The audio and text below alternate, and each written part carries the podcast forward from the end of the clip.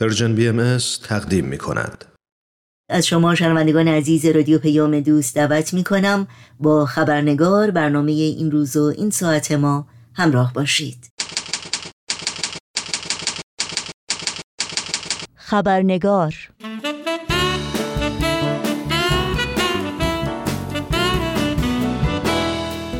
و ما همونطور که حتما مطلع هستید در این روزهای سرشار از تشویش و نگرانی که بلایا چون سیل و فقر و نابرابری اکثر شهروندان ایرانی رو احاطه کرده گزارش های پی در پی از تشدید آزار و اذیت و یورش به منازل و دستگیری شهروندان باهایی خبر می دهند که به گفته جامعه جهانی باهایی نشان از فشارهای فزاینده کارزار سیستماتیک حکومت ایران علیه بزرگترین اقلیت دینی غیر مسلمان این کشور داره. خانم بانی دوگال نماینده ارشد جامعه جهانی بهایی در سازمان ملل متحد می‌گوید بهاییان بیش از چهل و چهار سال است که به دلیل اعتقاداتشان متحمل سرکوب های مداوم بودند و موج کنونی آزار و اذیت‌ها بیش از حد نگران کننده است. در چند هفته گذشته بیش از دهها شهروند باهایی دستگیر محاکمه یا زندانی شدند و به نظر نمی رسد این آزار و عذیت ها را پایانی باشد. نوشین آگاهی هستم به شما در هر کجا که با ما همراه هستید. صمیمانه خوش آمد میگم و خبرنگار این چهار شنبه رو تقدیم می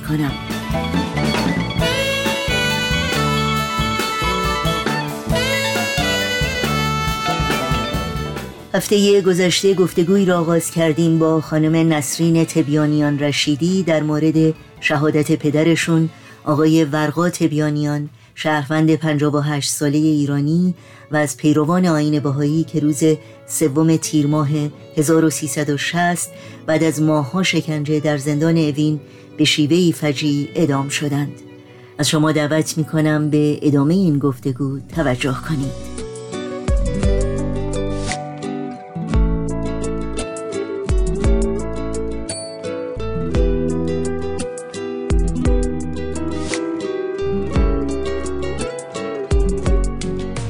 خب خانم رشیدی پدر شما آقای ورقات بیانیان از زندان آزاد شدند اما دوباره گرفتار شدند. در مورد دستگیری مجددشون برامون بگید که چگونه اتفاق افتاد. ایشون وقتی که از زندان آزاد شدن بازم خب در تلاش این بودن که به اون تمام انسانهایی که خانواده هایی که همینجور گرفتاری کشتن همه خانواده از هم پاشیده شده بودن و کمک می‌کردن. و هی ما گفتیم شما از ایران بیاین بیرون. اینا گفتن نه من باید اینجا باشم کمک کنم اینا. به من گفتن تو ممنوع خروجی من باید اطاعت کنم از اینا. خلاصه ایشون یه شیش ماه بیرون بودن. ایشون یه دفتری داشتن تو تهران رفتن سر کارشون و ایشون اونجا دوباره بازداشتشون کردن که ما شنیدیم من در امریکا بودم که پدر دوباره دستگیر شده رفته دوباره زندان. به جرم چیزایی که قبلا گفتن. و ما دوباره در امریکا شنیدیم که پدر بردن زندان اوین دوباره. و ایشون یه شش ماهی در زندان بودن. حالا یه خواهر دیگه من که در بیمارستان میساقیه کار می‌کردن رفت اسمش رفته. خیلی تلاش کردن خیلی رفتن زندان اومدن. باز دوباره یه مدت زیادی گفتن ایشون اصلا اینجا نیستن. نمی‌تونین مملول ملاقاتن. کسی نمی‌تونه ایشونو ببینه. هیچ اجازه نمی‌دادن. تا اینکه خواهرم رفت و گفت من دخترشم اینجا هستم می‌خوام ببینمش و اون رفت و اولین کسی که دیدش خواهرم بود. و از طریق ایشون ما خبرها رو از اونجا می‌گرفتیم چی میشه چی نمیشه. گفتن ایشون دادگاه داره و ایشون فعلا اینجا زندانیه. تا اینکه یعنی در این مدت شش ماهی که در زندان بودن خواهر من فقط تنها کسی بود که اجازه داشت بره ایشونو ببینه باش حرف بزنه و بعضی موقع باز اذیتش می‌کردن گفتن این امروز گفته نمی‌خوام رفت رو ببینم. اگه اومد بگین من نمی‌خوام.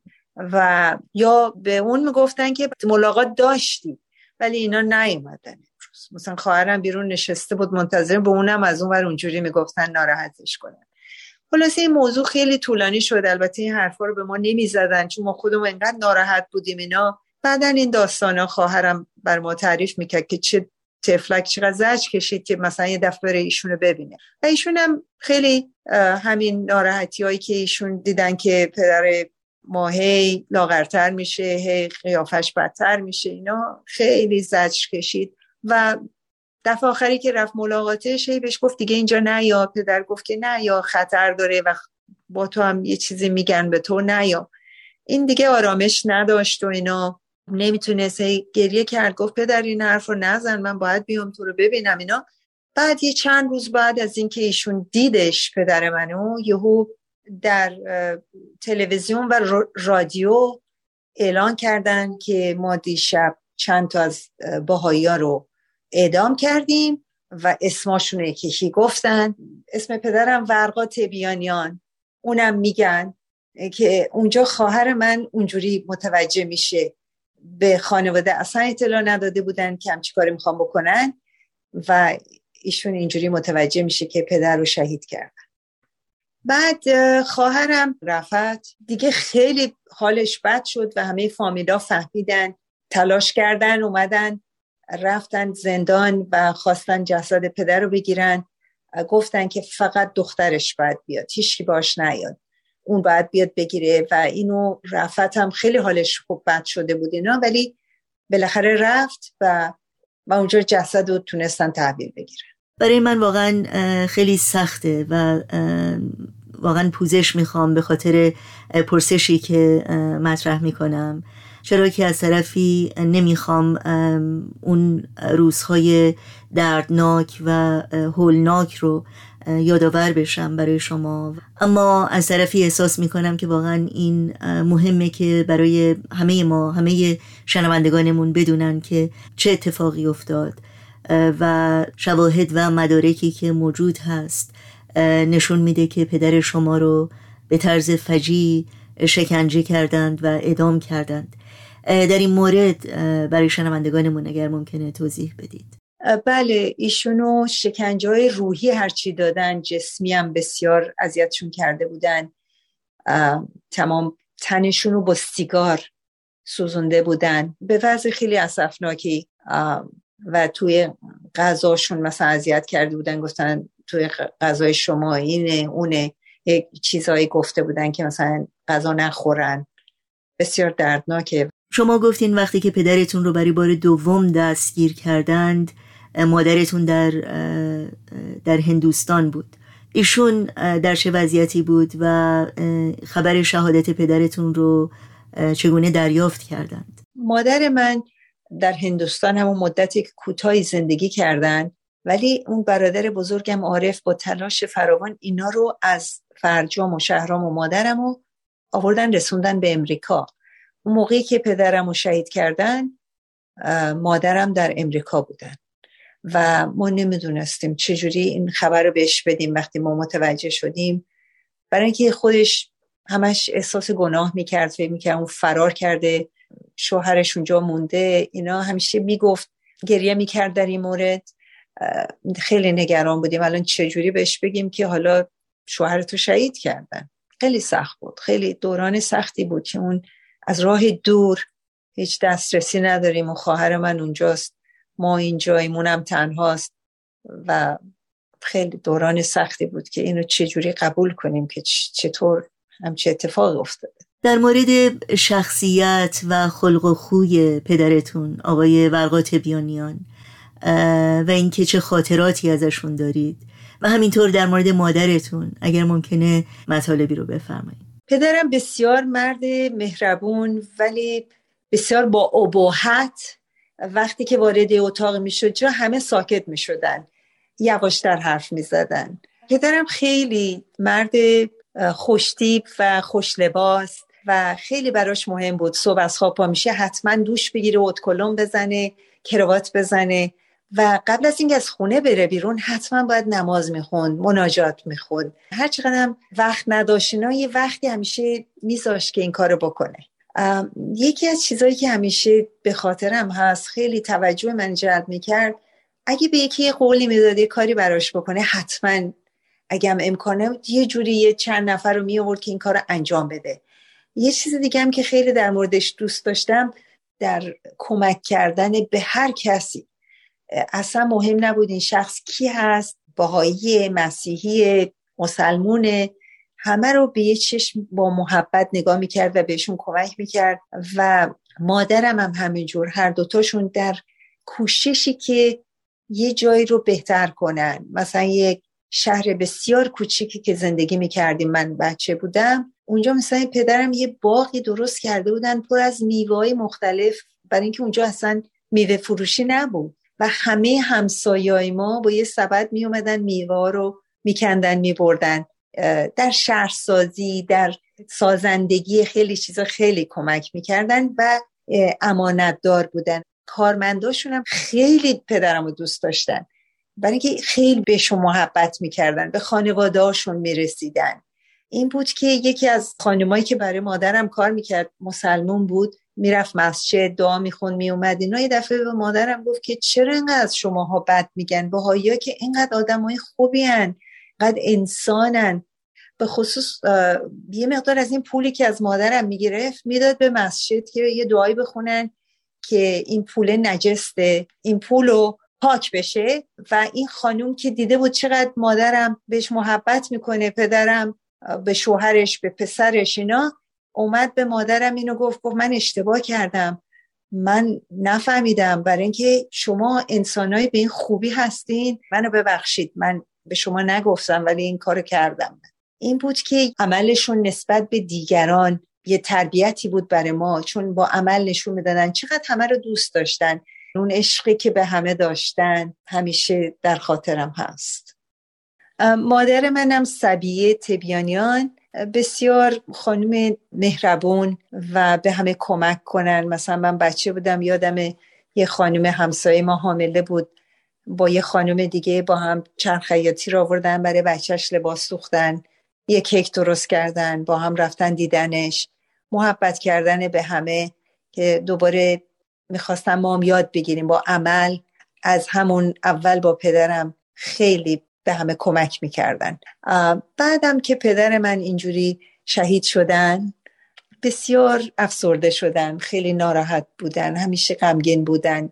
یه دفعه 15 کیلو لاغر شد و موهاش همه سفید شد. همه یه سفید شد. یه چیزی شد که اصلا خیلی ساکت بود زیاد حرف نمی‌زد ولی درونش خیلی میفهمیدیم که خیلی ناراحته.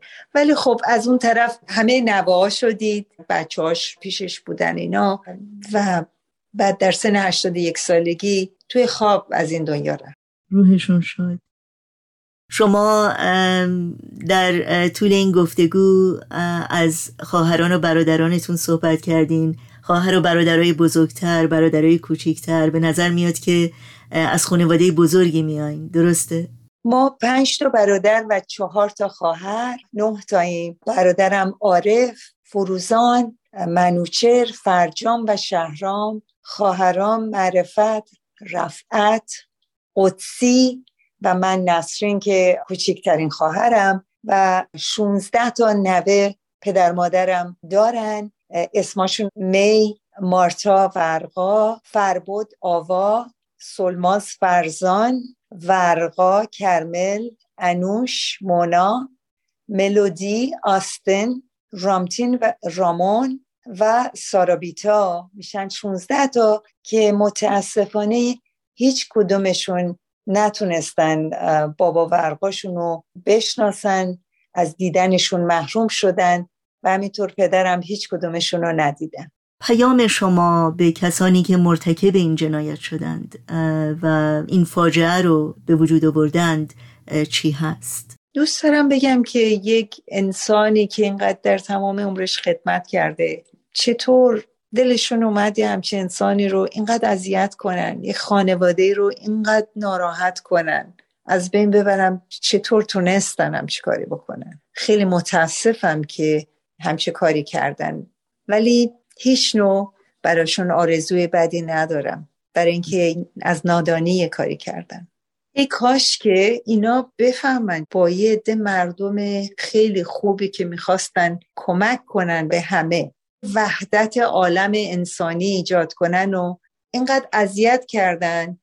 من امیدوارم که بدونن که تمام باهایی ها عاشق ایرانن. ایران وطن ماه ایران خیلی عزیزه برای ما.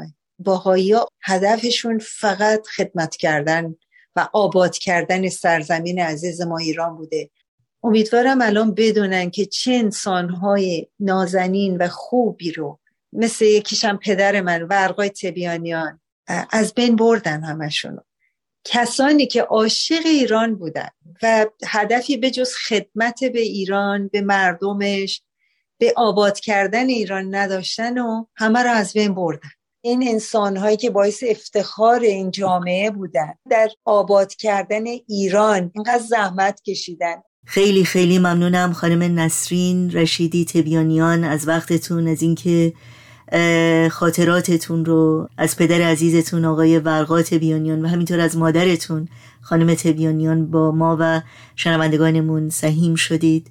می‌دونم که آسون نبود ولی شما در نهایت صداقت و محبت با ما صحبت کردید. بی نهایت سپاسگزارم و براتون آرزوی موفقیت و تندرستی دارم. من خیلی ممنونم که به من این وقت رو دادین و اگر اجازه بدین یکی از اون مناجات هایی که پدرم صبح میخوندن رو بخونم در خاتمه.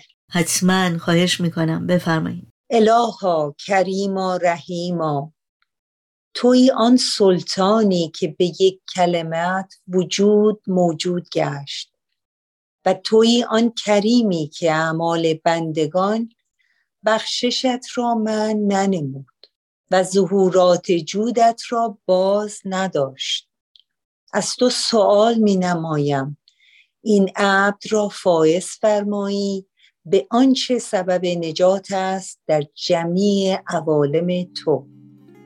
توی مقتدر و توانا و توی عالم و دانا.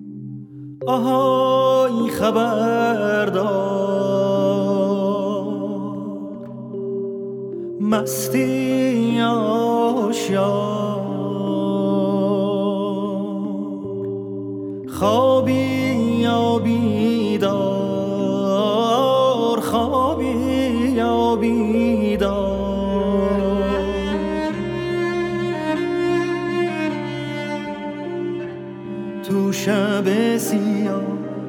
شب تاریک از چپ و از راست از دور و نزدیک. یه نفر داره جار می‌زنه جار آهای غمی که مثل یه بختک رو سینه من شده ای آوار از گلوی من.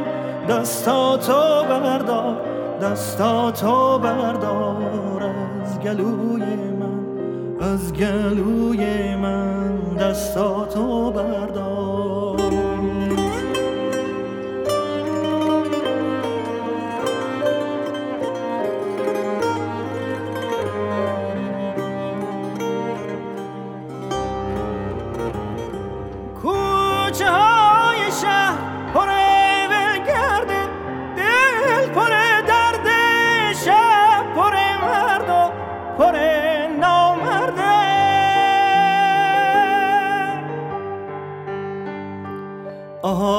خبردار. آهای خبردار باغ داریم تا باغ. یکی غرق گل یکی پر خار. مرد داریم تا مرد یکی سر کار یکی سر بار. آهای خبردار یکی سر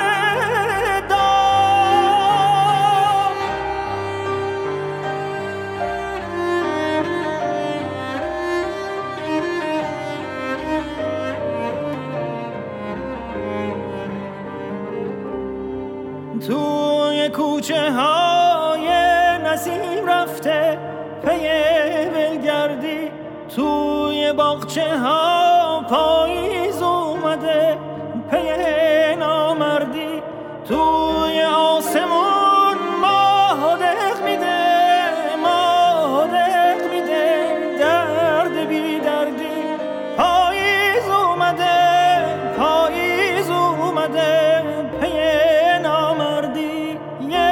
نسیم رفته پی ولگردی.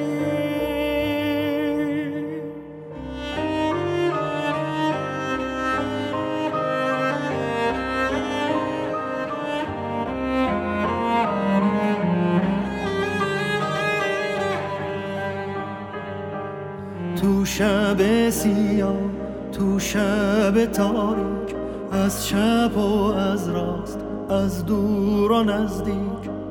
نفر داره جار می‌زنه جار. آهای غمی که مثل یه بختک رو سینه من شده ای آوار از گلوی من دستاتو بردار دستاتو بردار. از گلوی من از گلوی من دستاتو بردار.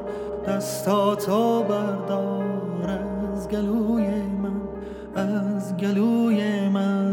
دستاتو بردار دستاتو بردار از گلوی من از گلوی